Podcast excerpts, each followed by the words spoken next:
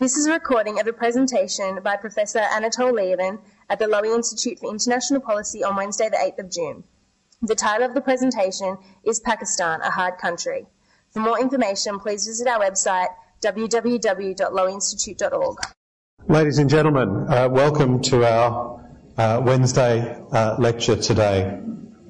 Pakistan is a country that deserves a lot more attention we, than we tend to pay it in this country.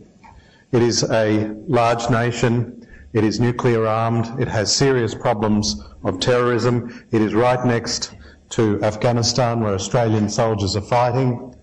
And it has a very high birth rate and a very low rate of economic growth.